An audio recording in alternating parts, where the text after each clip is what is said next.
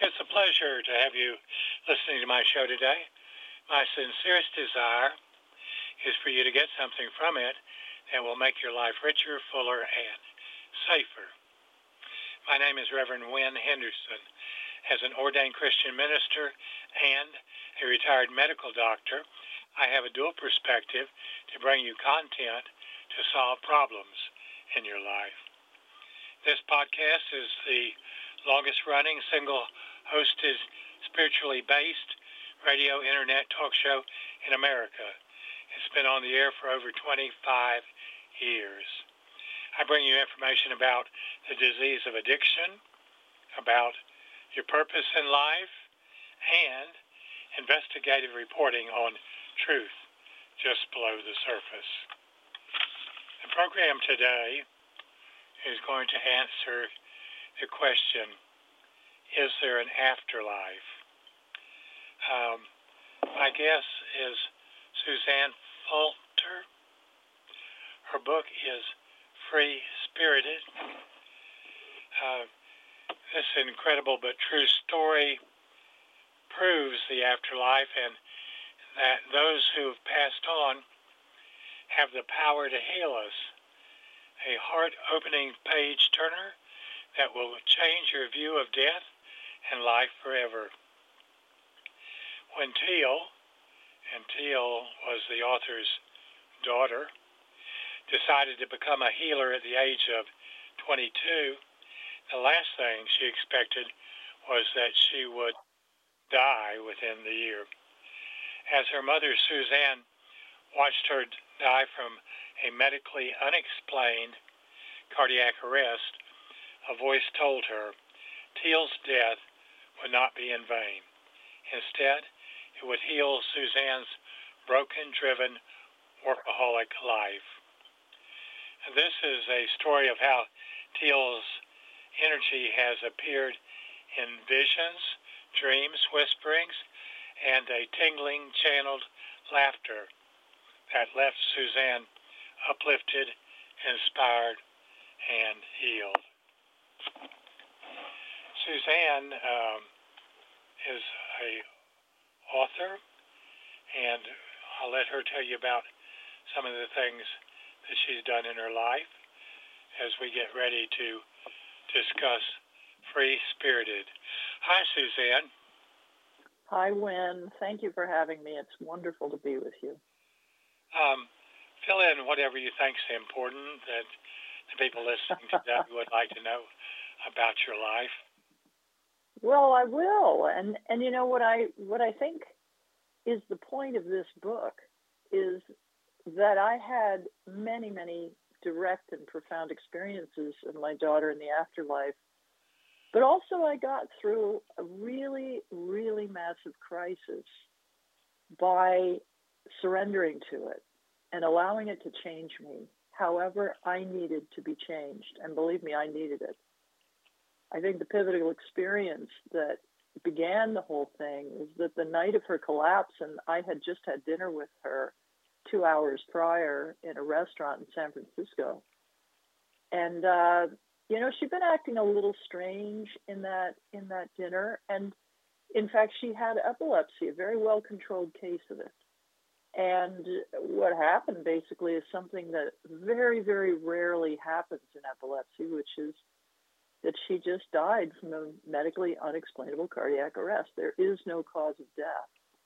And when I got that call that she was in um, she was in critical condition in the ICU, and I raced to the hospital, what I found um, was that uh, first of all she was she never regained consciousness after her cardiac arrest and was in a locked bathroom, and you know her brain was severely damaged. So she never regained consciousness until six days. Six days later, we took her off life support.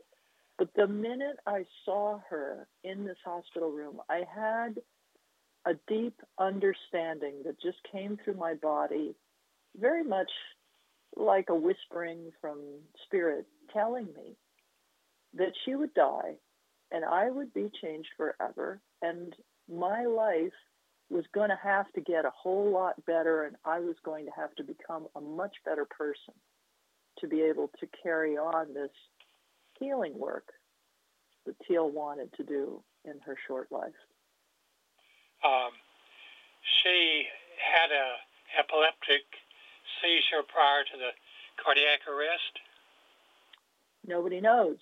And I, the really interesting thing about this is there's a condition called sudden unexpected death in epilepsy, SUDEP. And the world's leading expert happened to be her neurologist in New York.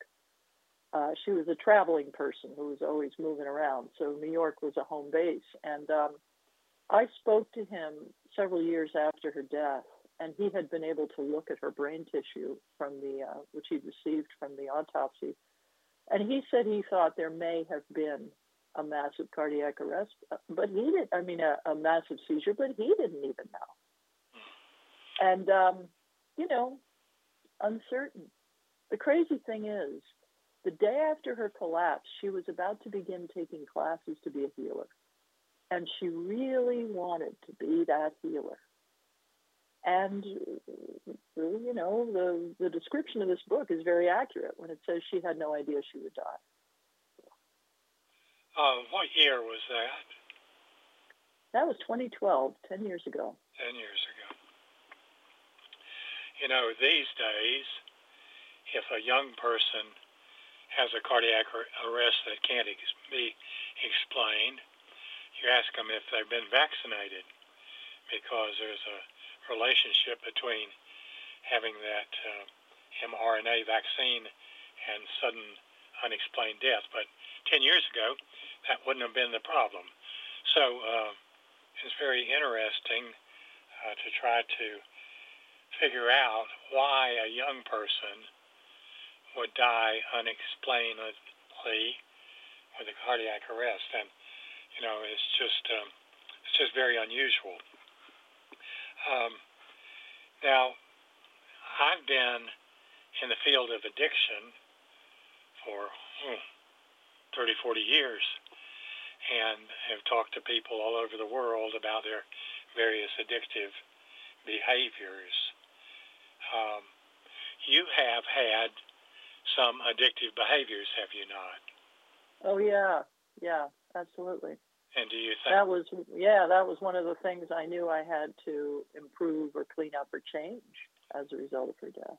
And did you think that somehow or the other that the experience with Teal could heal you from those addictive behavioral problems? Well, the addictive behaviors were a real symptom of feeling broken and empty. And I was a workaholic, as you've mentioned. I was also uh, addicted to debting and compulsive shopping around my business. And I had a lot of behaviors that were just really not helpful to my well being. And they were all about frantically moving in circles, trying to make something happen and feeling lost and feeling confused. I had um, changed my life pretty dramatically moved from upstate New York to California.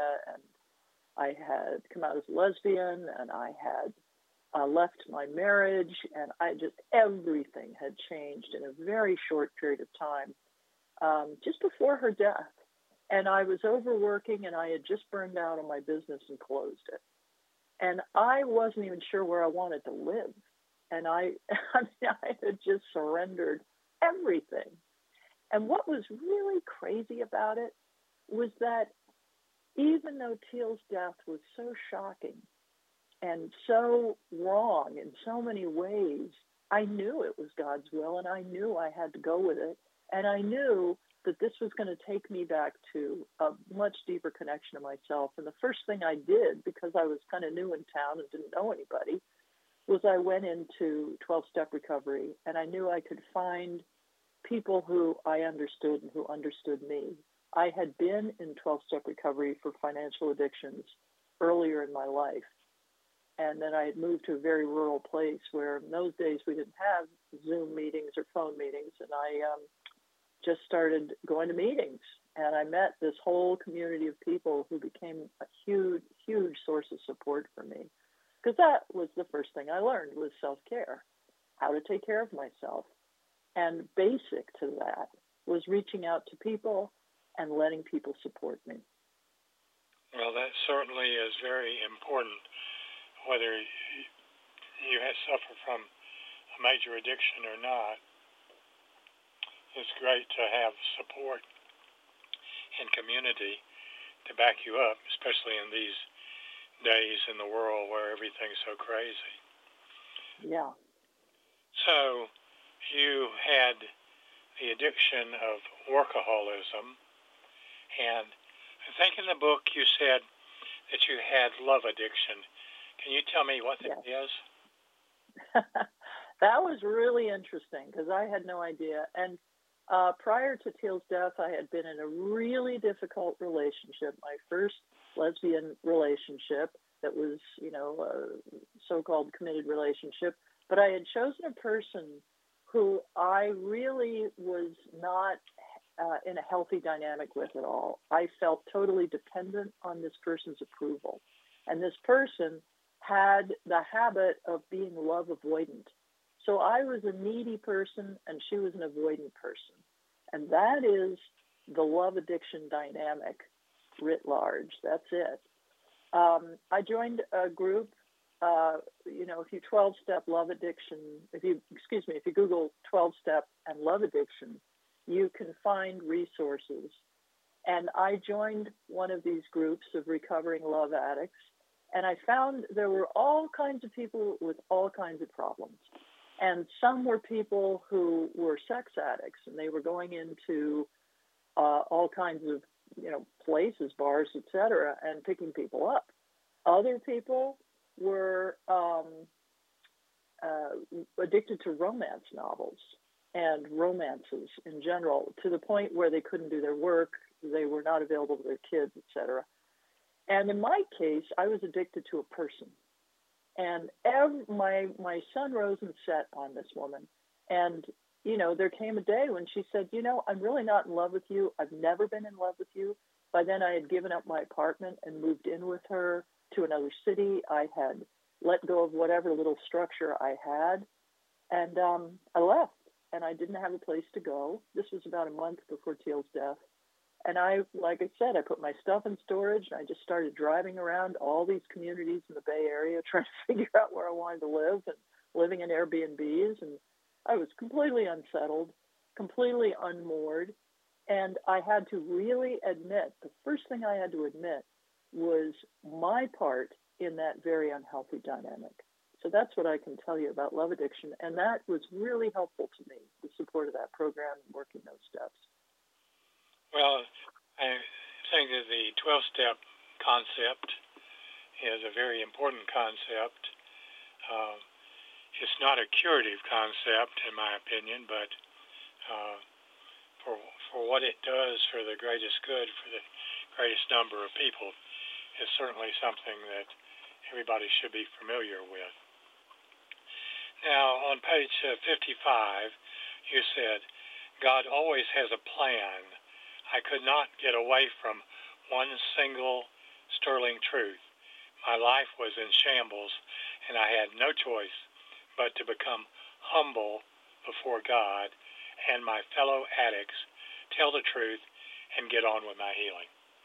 How important is that realization to a person who is addicted to something that they want to get rid of?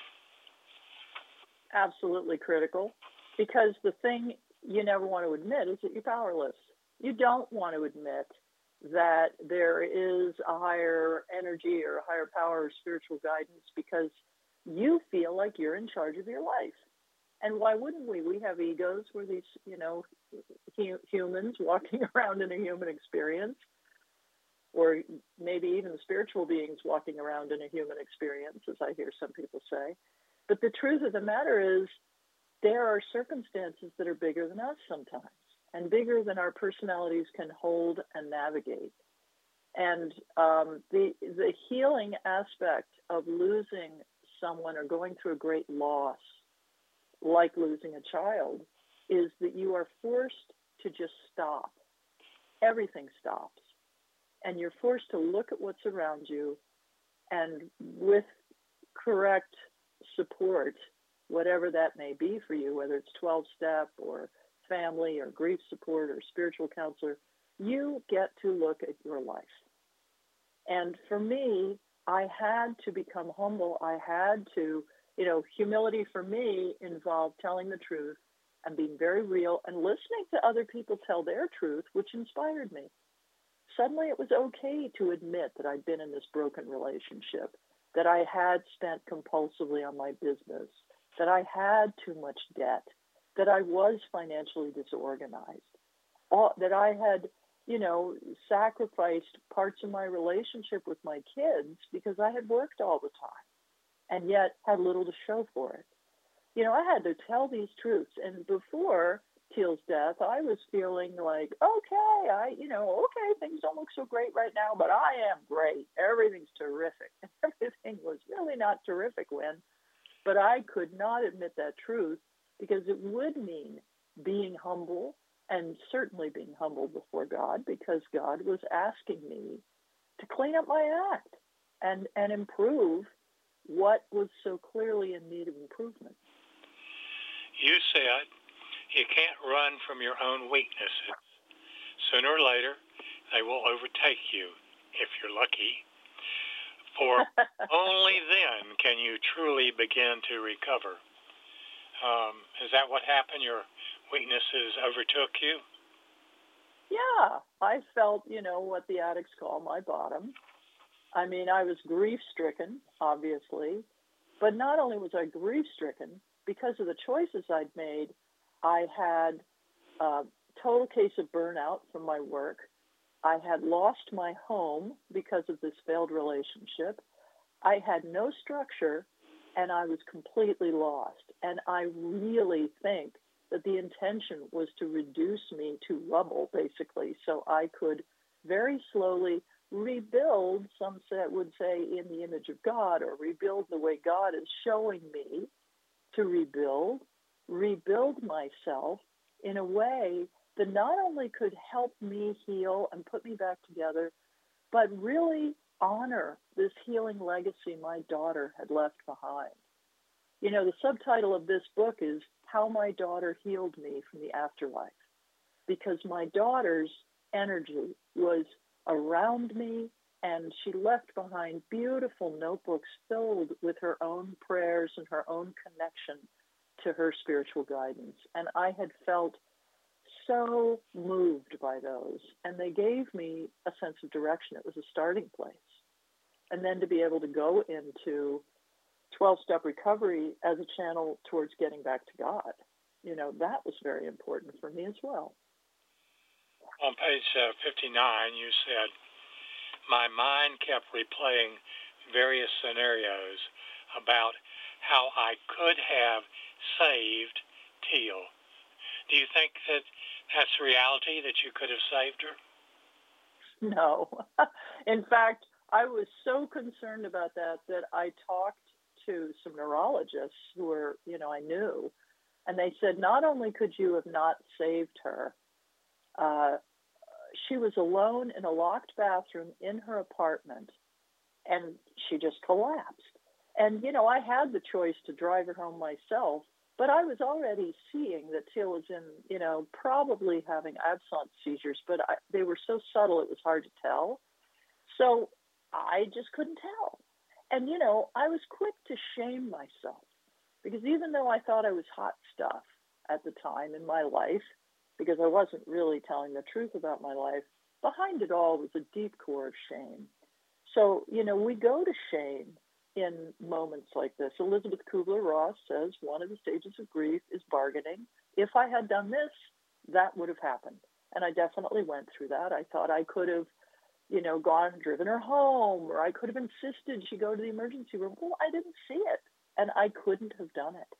And if I didn't see it, I couldn't have helped. And, you know, I connected with her own spirit, and she told me, you know, how I died was not important. What I saw as I died was how flawed we all are as humans, how extremely, you know, petty our concerns are, how extremely meaningless all the pain and suffering in our lives actually is in the bigger scheme of things and how much we punish ourselves with it. It's a life of suffering that we are given, and so we have to learn to navigate it. Oh, that's true.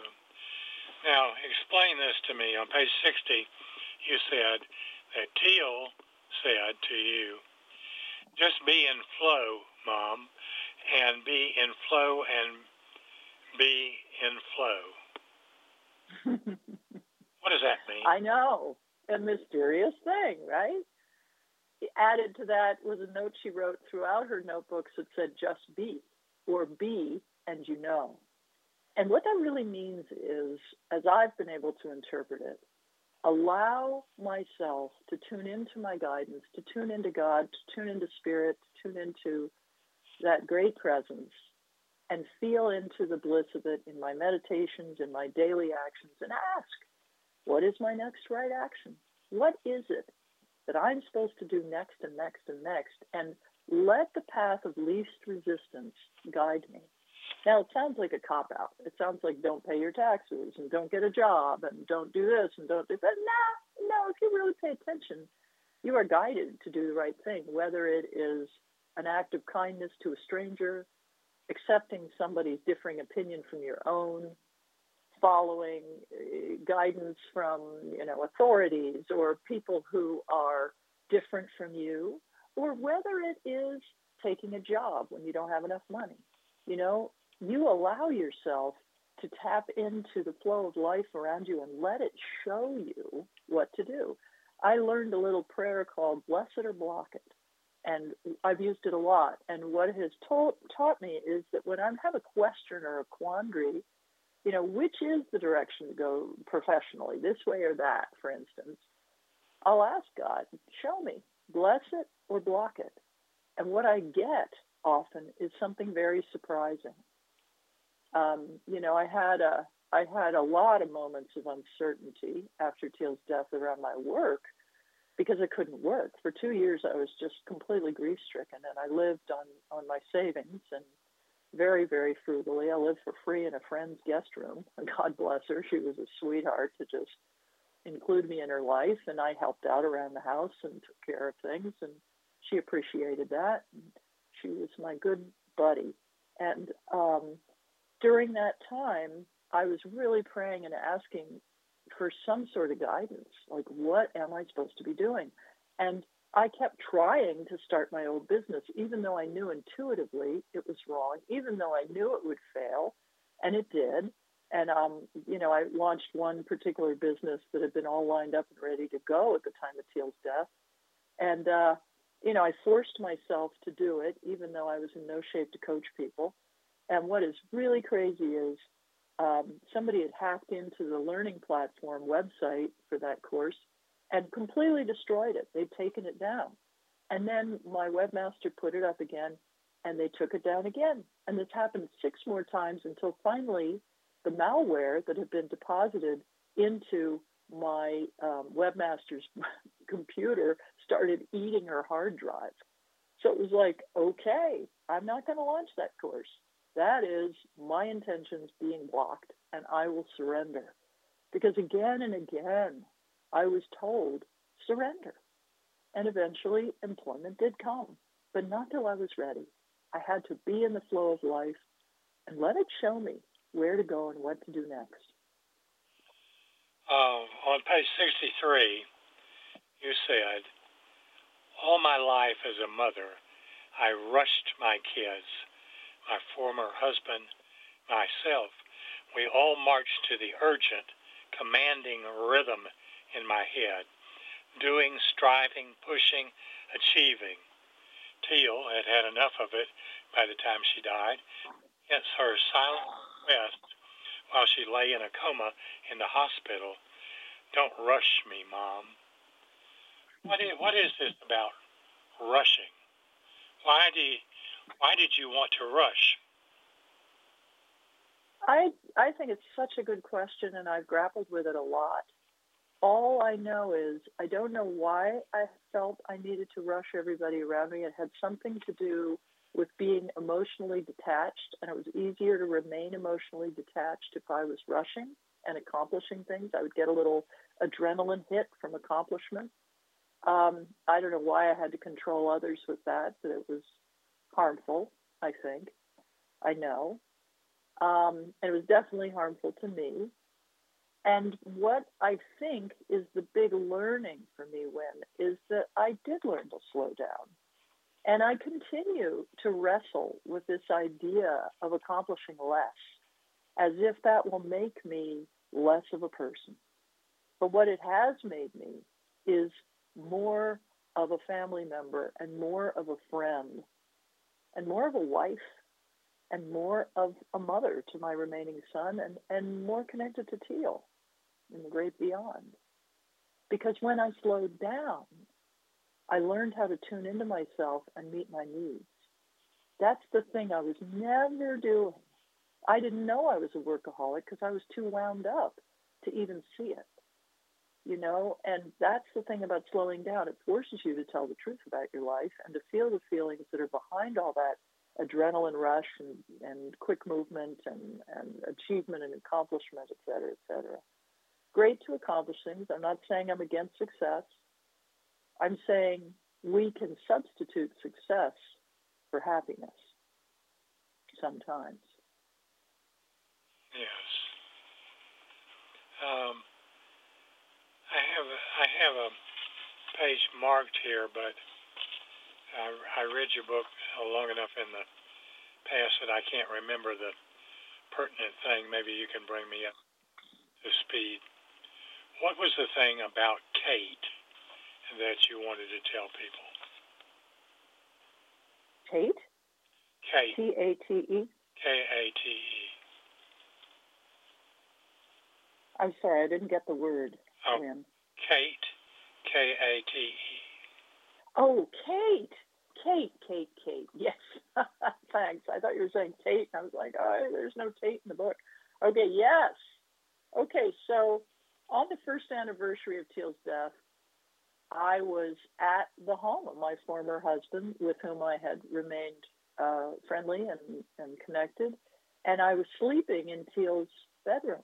And um, I had this profound experience of a conversation on the phone with my good friend Kate Evans, who's a fellow writer. And, um, you know, I just suddenly had this incredible experience talking to her where I could see everything that was happening to me was exactly as it should be. And as I was talking to Kate, she began telling me a story about how she had had a seizure recently in a house on a street called Teal Lane, which was just such a weird detail. and I was listening, got my attention. And as she talked, I had this very visceral experience of spirit entering my body and telling me something that Kate and I both needed to know, which is that we were now being given the job of being receptors. And receptors are, are in biological science, receptors are cells that let things at, in from the outside and pass them through to the other side. In this case, it felt like we were receiving messages from the afterlife and passing them into the waking, walking world in our work as writers. And I had felt that way for a long time already as a writer. I'd always felt spiritually connected when I wrote. And, you know, I had taught people at different times about writing and uh, that spiritual connection. And what I what I really got was deep confirmation that somehow the writing would become uh, part of Teal's healing legacy. And sure enough, uh, several years later, I published The Extremely Busy Woman's Guide to Self Care, which is a book about self care, which was very much about the self care I learned after Teal's death. And, you know, some of the little quotes from her journal are in the book, and, and it's all, you know, very much about this slowing down and going within healing message. So that is the story about Kate, with whom I remain deeply connected. She's a good friend. Now, on page 74, you said, I understood the crushing fear of people that had consumed me all my life. It was an open wound that could not be touched. Over it, I had placed the band aid of my arrogance, my greed, my ambition, and my unkindness. Can you uh, explain that to me? Yeah. So, you know, I had a lot of trauma as a child. Uh, alcoholic mother, abuser, um, uh, abuse from the kids in my life at, at school, etc. And I learned to be afraid of people.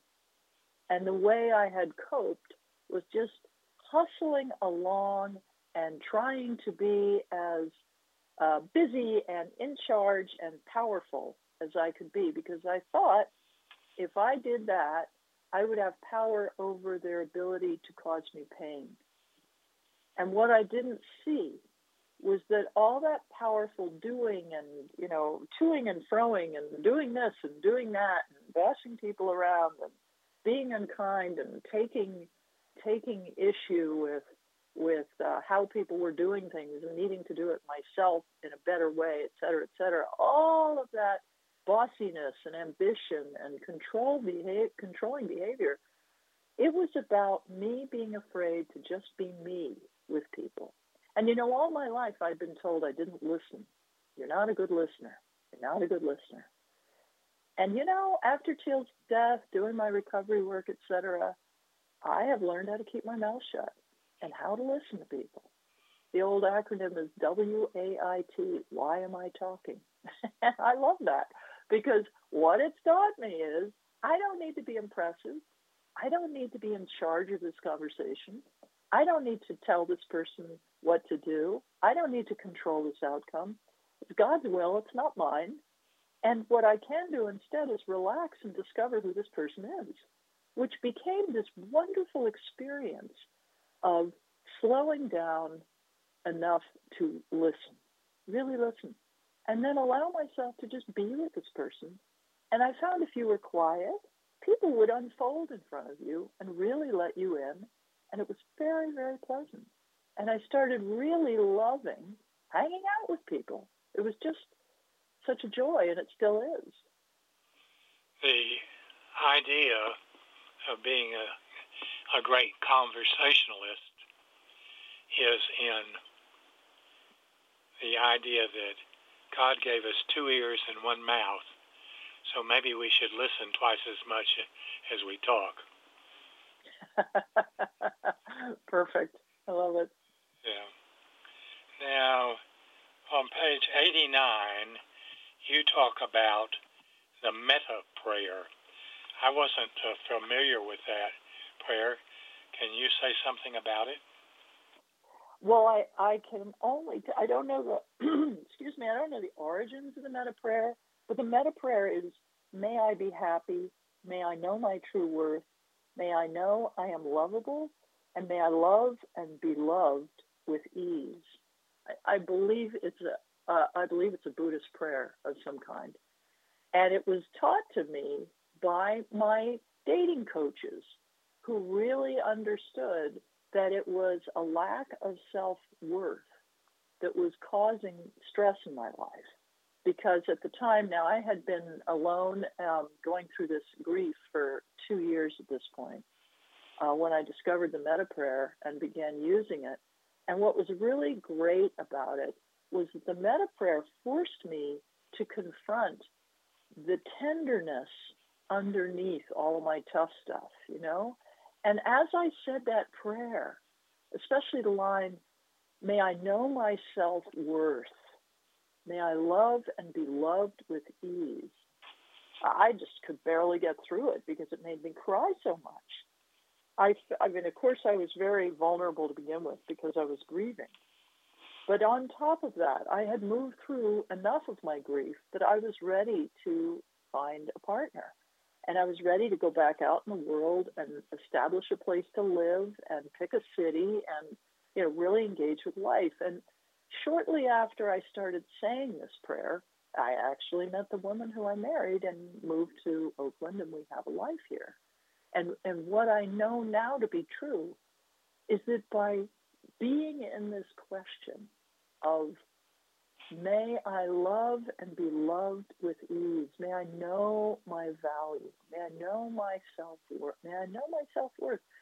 You know, these are these are big concepts and so easy to not see how we cut them off, how we shortchange ourselves, how we run from our own innate worth, how we block the wisdom that we've been given out of fear.